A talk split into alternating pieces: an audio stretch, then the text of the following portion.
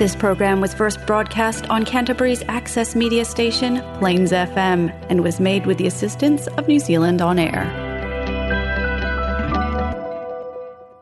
கலாபம். நீங்கள் கேட்க வருவது கலாபம் வானொலி நிகழ்ச்சி. பூங்கா நகரத்திலிருந்து ஒலிக்கின்ற கலாபம் வானொலி நிகழ்ச்சியை பிளெயின்ஸ் எஃப்எம் 96.9 வாயிலாக வெள்ளிக்கிழமை இரவு 9:30 மணிக்கு கேட்கலாம். நமது நிகழ்ச்சிகளை கேட்டு மகிழுங்கள். இனிய வணக்கம் நேயர்களே, கலாபம் நிகழ்ச்சி தொடங்கிவிட்டது.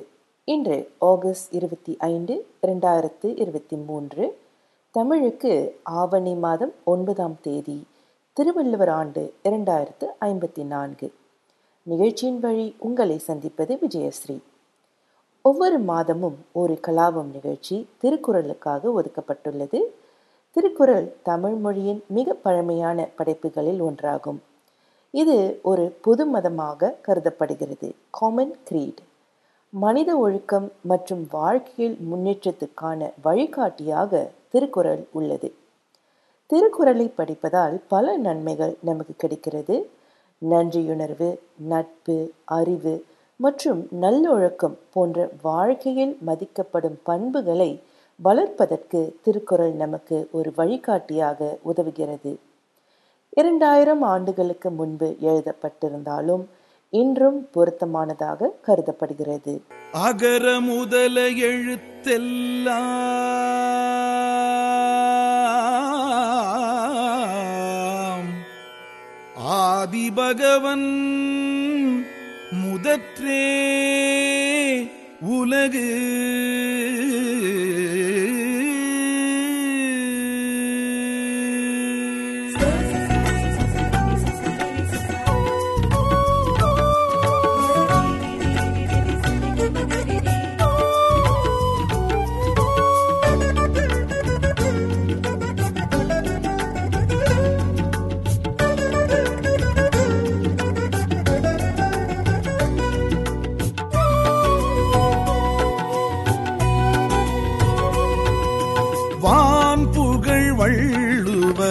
பெருந்தகை வாழ்க,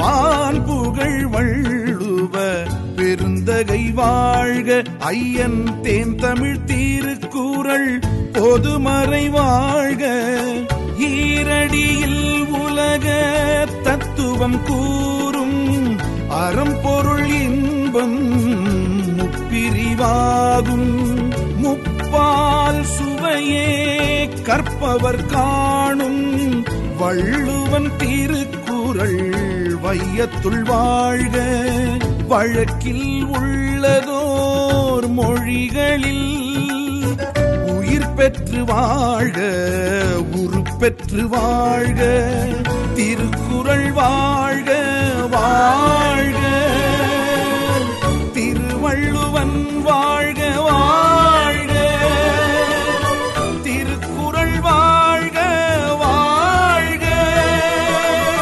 திருவள்ளுவன் வாழ்க வாழ்க, வான் புகழ் வள்ளுவ பெருந்தகை வாழ்க.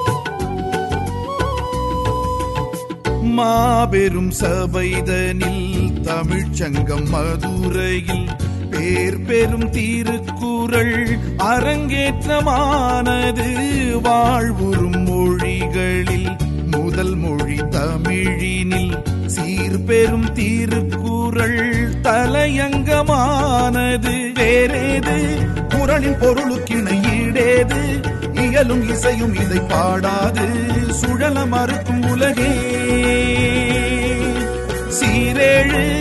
திருக்குறளின் சிறப்பு கிணை நூலேது, அறிவும் தெளிவும் தரும் தாளாது, படிக்க சுவைக்கும் மனமே. தமிழின் மூலம் இது அமுதம் போல, இது பருகிப்பாறு அது புரிந்திடுமே. சமயம் பேசாது சகதி பூசாது, இழிவு தூசேது இதனிடமே. கூறாது குறள் ஒன்று கூறாது, கூடாது செயல் ஒன்று கூடாது. வாழாது குறள் வழி வாழாது, வாழ்வேது பொருள் கொண்ட வாழ்வேது. தினம் ஒரு குறளினை திருக்குறள் உரையினை மனனம் செய்வோம் நாம் இங்கே. புது புது பொருளினை பொதுவுடை கருத்தினை கவனம் கொள்வோம் நாம் இன்றே. திருக்குறளே திருக்குறளே, திசையட்டும் ஒலிக்கட்டும் வள்ளுவன் திருக்குறளே. இன்றைய நிகழ்ச்சியில் அதிகாரம் 13, அடக்கம் உடைமை, குறள் 121 மற்றும் குறள் 122 பற்றி தெரிந்து கொள்ள போகிறோம். முதலில் குறள் 121. இன்றைக்கு ஒரு புது அதிகாரம் ஆரம்பிக்க போகிறோம். 13வது அதிகாரம் அடக்கமுடைமை. இதற்கு முந்தைய அதிகாரமான நடுவு நிலைமையில் தன் உயிரைப் போல பிற உயிர்களையும் மதித்து போற்றி நடுவு நிலைமை பிறழாது நேர்மை விலகாது வாழ வேண்டும் அப்படின்னு அந்த அறத்தை வள்ளுவர் வலியுறுத்தினார். இப்போ 13வது அதிகாரமான அடக்கமுடைமையில் என்ன சொல்ல போகிறார் அப்படின்னு பார்க்கலாம். அடக்கமுடைமை அப்படின்னா என்ன? யார் என்ன சொன்னாலும் அடங்கி போவது அடக்கமுடைமையா? இல்லை. அடக்கமுடைமை அப்படின்னா தான் என்ற செருக்கின்றி ஆணவமின்றி வரம்பு பிறழாது வாழும் அற வாழ்க்கையே அடக்கமுடைமை. தான் அப்படிங்கிற செருக்கு எப்போ வருது? நான் என்ற அகப்பற்றும் எனது என்ற புறப்பற்றும் அடக்க முடியாத பொழுதுதான் அது வருது. இந்த இரண்டு பற்றுகளையும் எப்படி அடக்குவது? நம் மனதை அடக்குவதால் தான் அதை அடக்க முடியும். நம் மனதை அடக்கினால்தான் நம் முக்கரணங்களையும் அடக்க முடியும். முக்கரணங்கள்னா என்ன? நமது மனம், மொழி, மெய், அதாவது நமது எண்ணங்கள், நமது வாக்கு, நமது செயல், இந்த மூன்றையுமே அடக்க வேண்டுமானால் மனத்தை அடக்க வேண்டும். இந்த முக்கரணத்தையும் அடக்கி வரம்பு பிறழாது அகங்காரமின்றி ஆணவமின்றி செருக்கின்றி வாழும் அற வாழ்க்கையே அடக்கமுடைமை. நமது புலன்களுக்கு நாம் அடிமையாகாமல் நமது புலன்களை நமது கைக்குள் அடக்கி அறநெறியுடன் வாழ்வதே அடக்கமுடைமை. இப்போ இந்த அதிகாரத்தில் முதல் குறள், அதாவது 121வது குறள் என்ன அப்படின்னு பார்க்கலாம். அடக்கம் அமரருள் உய்க்கும், அடங்காமை ஆறிருள் உய்த்துவிடும். இந்த குறளோட பொருள் பார்க்கலாம். அடக்கம் அமரருள் உய்க்கும், தனது மனம், மொழி, மெய்களை அடக்கி வரம்பு பிறழாது வாழும் அடக்கமுடைமை நம்மை தேவருலகில் கொண்டு போய் சேர்க்கும், நமக்கு அமரத்துவம் வழங்கும். அடங்காமை ஆறிருள் உய்த்துவிடும், அடங்காமையாகிய தீமை ஒருவனை இருளுலகத்தில் கொண்டு போய் செலுத்திவிடும். ஒரு எச்சரிக்கையுடனே தான் இந்த அதிகாரத்தை ஆரம்பிக்கிறார் திருவள்ளுவர். அடக்கம் அமரருள் உய்க்கும் அப்படிங்கிறார். அமரர் அப்படிங்கிற சொல்லை இப்போ கூட நம்ம பயன்படுத்துகிறோம் இல்லையா? அமரர் அப்படின்னா தேவர்கள் அப்படின்னு ஒரு பொருள் உண்டு. அமரத்துவம் அப்படி என்றால் அழிவற்ற தன்மை அப்படின்னு பொருள். ஒருவர் தனது மனம், மொழி, மெய், அதாவது தனது எண்ணங்கள், வாக்குகள், செயல், இவை மூன்றையும் தன் வயத்தில் வைத்து கட்டுப்பாட்டுடன் வரம்பு பிறழாது தான் என்ற செருக்கு இன்றி வாழ்ந்தால் அவருக்கு அமரத்துவம் கிடைக்கும் அப்படிங்கிறார். அந்த அடக்கமே அவரை தேவருலோகத்தில் கொண்டு போய் சேர்க்கும் அப்படிங்கிற பொருளும் இருக்கு. சரி, அடங்காமல் வாழ்ந்தால் என்ன ஆகும்? எப்படி வேணா வாழலாம் அப்படின்னு வாழ்ந்தால் என்ன ஆகும்? என்ன வேணா நினைக்கலாம், என்ன மாதிரி வார்த்தைகள் வேணா பேசலாம், எப்படிப்பட்ட அறமற்ற செயலும் செய்யலாம். அப்படி வாழ்ந்தால் அந்த அடங்காமை என்ன செய்யும்? அந்த அடங்காமை நம்மை இருளுலகத்தில் கொண்டு போய் செலுத்திவிடும் அப்படிங்கிறார்.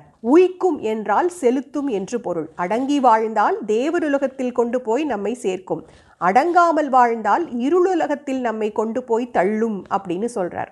இருளுலகம் அப்படின்னா என்ன? இழிவு, துன்பம், அதைத்தான் இருளுலகம் அப்படின்னு சொல்றார். நாம் அறமற்ற வாழ்க்கை வாழ்ந்தால் இப்படித்தான் வாழ வேண்டும் என்ற எந்த கோட்பாடும் அறமும் இன்றி எப்படி வேணுமானாலும் வாழலாம் அப்படி என்று வாழ்ந்தால், அடக்கமின்றி வாழ்ந்தால் நாம் இருளுலகத்தில் போய் சேர்வோம், அதாவது நமக்கு இழிவு துன்பமே வந்து சேரும் என்பது பொருள். அடங்காமை ஆறிருள் உய்த்துவிடும் அப்படிங்கிறார். இருளே வந்து அறியாமை தான். ஆறிருள் அப்படின்னா திணித்த இருள், மிகவும் கருமையான இருள். அந்த ஆறிருள் எப்படி இருக்கும்? மிகவும் இழிவாக, மிகவும் துன்பம் கொடுப்பதாக இருக்கும் இல்லையா? அடக்கம் வாழ்க்கைக்கு மிகவும் அடிப்படையானது. நமது புலன்களை அடக்கி நம் வயத்தில் அவற்றை வைத்து வாழும் அடக்கமுடைமையே நமக்கு பெருமை சேர்க்கும், அமரத்துவம் வழங்கும். ஆனால் அடங்காமை ஆர் இருளில் போய் தள்ளிவிடும், இருளுலகத்தில் நம்மை செலுத்திவிடும் அப்படின்னு சொல்றார். இதற்கு அடுத்த குறள்ல உயிருக்கு ஆக்கம், அதாவது உயிருக்கு செல்வமாவது எது அப்படின்னு சொல்ல போறார். அடக்கம் அமருள் உய்க்கும், அடங்காமை ஆறிருள் உய்த்துவிடும். அடுத்த குறளை பார்ப்பதற்கு முன் ஒரு பாடலை கேட்போம். அறிவிலே அறத்தை ஊற்றி அறிஞனை கவிதையாற்ற வள்ளுவர் போற்றி, அருளிலே அமிர்தமூற்றி தமிழினில் உயரம் வாய்த்த திருக்குறள் போற்றி போற்றி, ஈரடி குறளே போற்றி, இணையில்லா தமிழே போற்றி, மாந்தரை நெறிப்படுத்தும் மணித்தமிழ் மருந்தே போற்றி, உயிர்களே பொதுப்படுத்தும் உயர் தமிழ் விருந்தே போற்றி போற்றி போற்றி.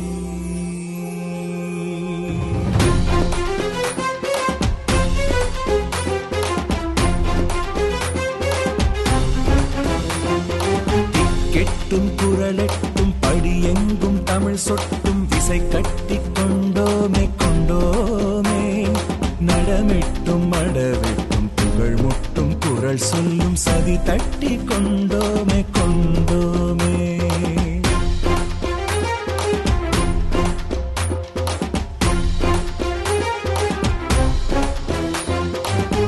கெட்டும் குரலெட்டும் படியெங்கும் தமிழ் சொட்டும் விசை கட்டி கொண்டோமே கொண்டோமே, நடமிட்டும் மடவிட்டும் புகழ் முட்டும் குரல் சொல்லும் சதி தட்டி கொண்டோமே கொண்டோமே,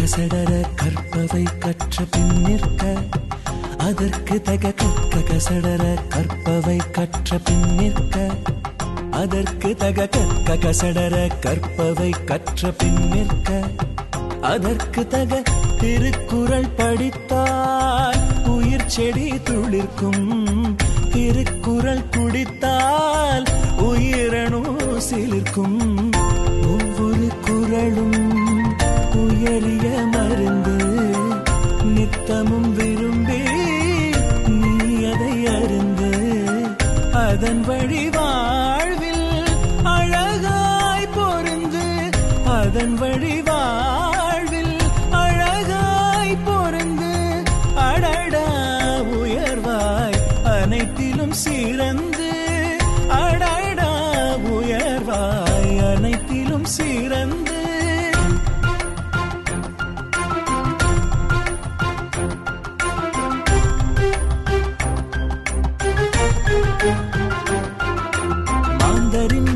மற்றவர் சொல்வது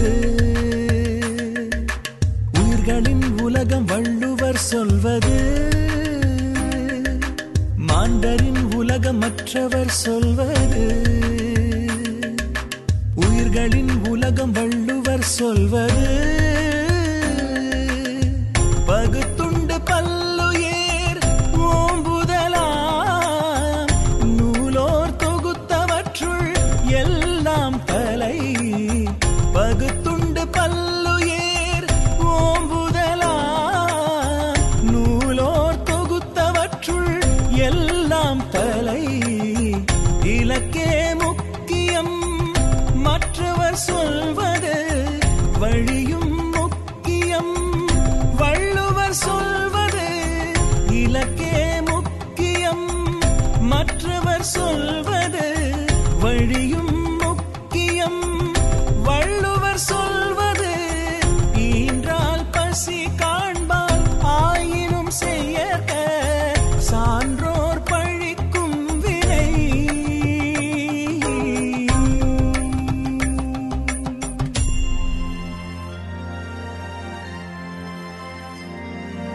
குழந்தையை மறப்பது மற்றவர் சொல்வது குழந்தையில் வாழ்வது வள்ளுவர் சொல்வது.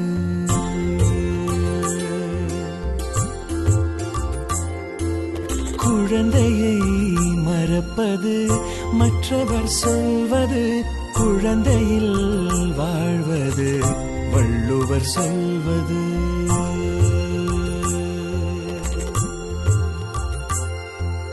குரலினிது யாழினிது என்பர்தம் மக்கள் மடலை சொல் கேளாதவர். குரலினிது யாழினிது என்பர்தம் மக்கள் மடலை சொல் கேளாதவர்.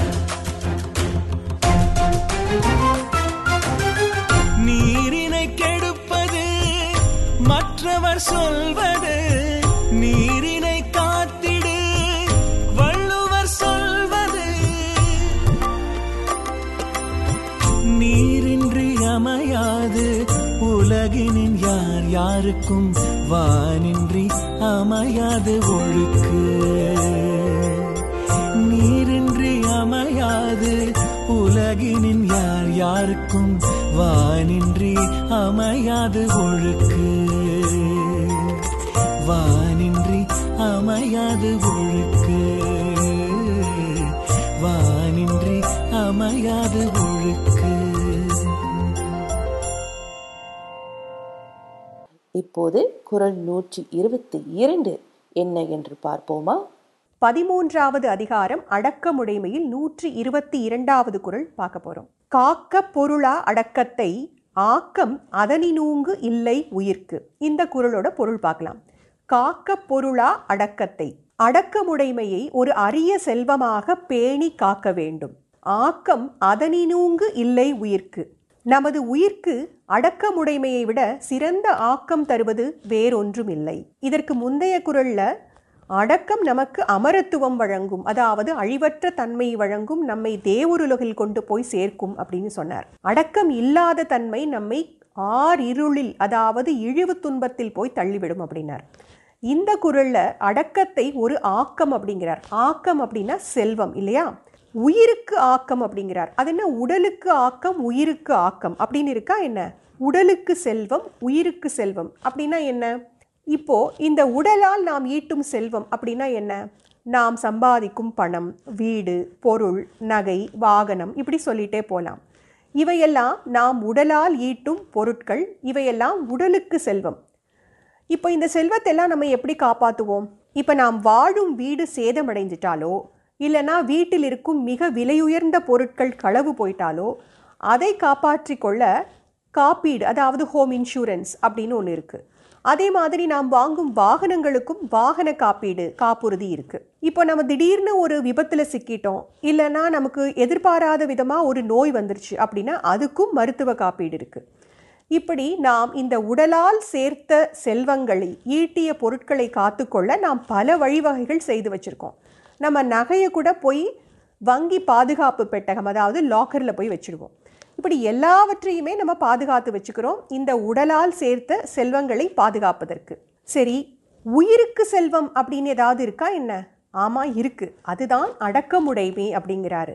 நாம் உடலால் சேர்த்த செல்வங்களை பாதுகாப்பாக செய்து கொள்வதற்கு நமக்கு காப்பீடு இருக்குது, காப்புறுதி இருக்குது. ஆனால் நம் உயிருக்கு செல்வமான ஆக்கமான அடக்கமுடைமையை எப்படி நாம் காப்புறுதி செய்து கொள்வது? எப்படி அதை நாம் பேணி பாதுகாப்பது? நம் மனத்தை அடக்குவதன் மூலமாக தான் இல்லையா? நம் மனம் என்ற ஒரு பொருள்தான் நம் எண்ணங்கள், நம் வாக்கு, நம் செயல் எல்லாவற்றையும் கட்டுப்படுத்துது இல்லையா? நம் மனத்தை நம் கைக்குள் வைத்து கொண்டால் இந்த உயிருக்கு செல்வமான அடக்கமுடைமையை நாம் பேணி பாதுகாக்க முடியும். நாம் ஈட்டிய பொருள், பணம், நகை, வீடு எல்லாமே அழியும் தன்மை உடையது. அதுக்கெல்லாம் அமரத்துவம் கிடையாது இல்லையா? ஆனால் அடக்கமுடைமையான உயிர் செல்வத்துக்கு அமரத்துவம் இருக்குது. நம்ம இன்சூரன்ஸ், அதாவது காப்பீடு கட்டணும்னா மாத சந்தா கட்டி அது ஒரு பெரிய பணமாகிற வரைக்கும் காத்திருந்து அதை நாம் பயன்படுத்துவோம். அதுபோல் உயிருக்கு செல்வமான அடக்கமுடைமையை எப்படி பேணி பாதுகாப்பது? அதுக்கு மாத சந்தாவாக கட்ட முடியும்? இல்லை. அடக்கமுடைமை என்ற செல்வத்தை பேணி பாதுகாக்க வேண்டுமானால் நம் மனத்தை நாம் அடக்க பழக வேண்டும். நமது மனத்தை அடக்குவதே நமது வாக்கு, எண்ணம், செயல் எல்லாவற்றையும் வரம்பிற்குள் வரம்பு பிறழாது செருக்கின்றி ஆணவமின்றி வைத்து கொள்ள அடிப்படை. அதனால் உயிருக்கு செல்வமான ஆக்கத்தை ஒரு மிகப்பெரிய செல்வமாக பேணி காக்க வேண்டும். அதைவிட ஒரு மனிதனுக்கு மேன்மையும் உயர்வும் செல்வமும் வேறு எதுவுமே இல்லை அப்படின்னு சொல்லி இந்த குறளை வள்ளுவர் சொல்றார். சரி நேயர்களே, நிகழ்ச்சியை முடிக்க நேரம் வந்துவிட்டது. மீண்டும் உங்களை நான் அடுத்த வாரம் சந்திக்கிறேன். விடைபெறுவது விஜயஸ்ரீ. நன்றி, வணக்கம்.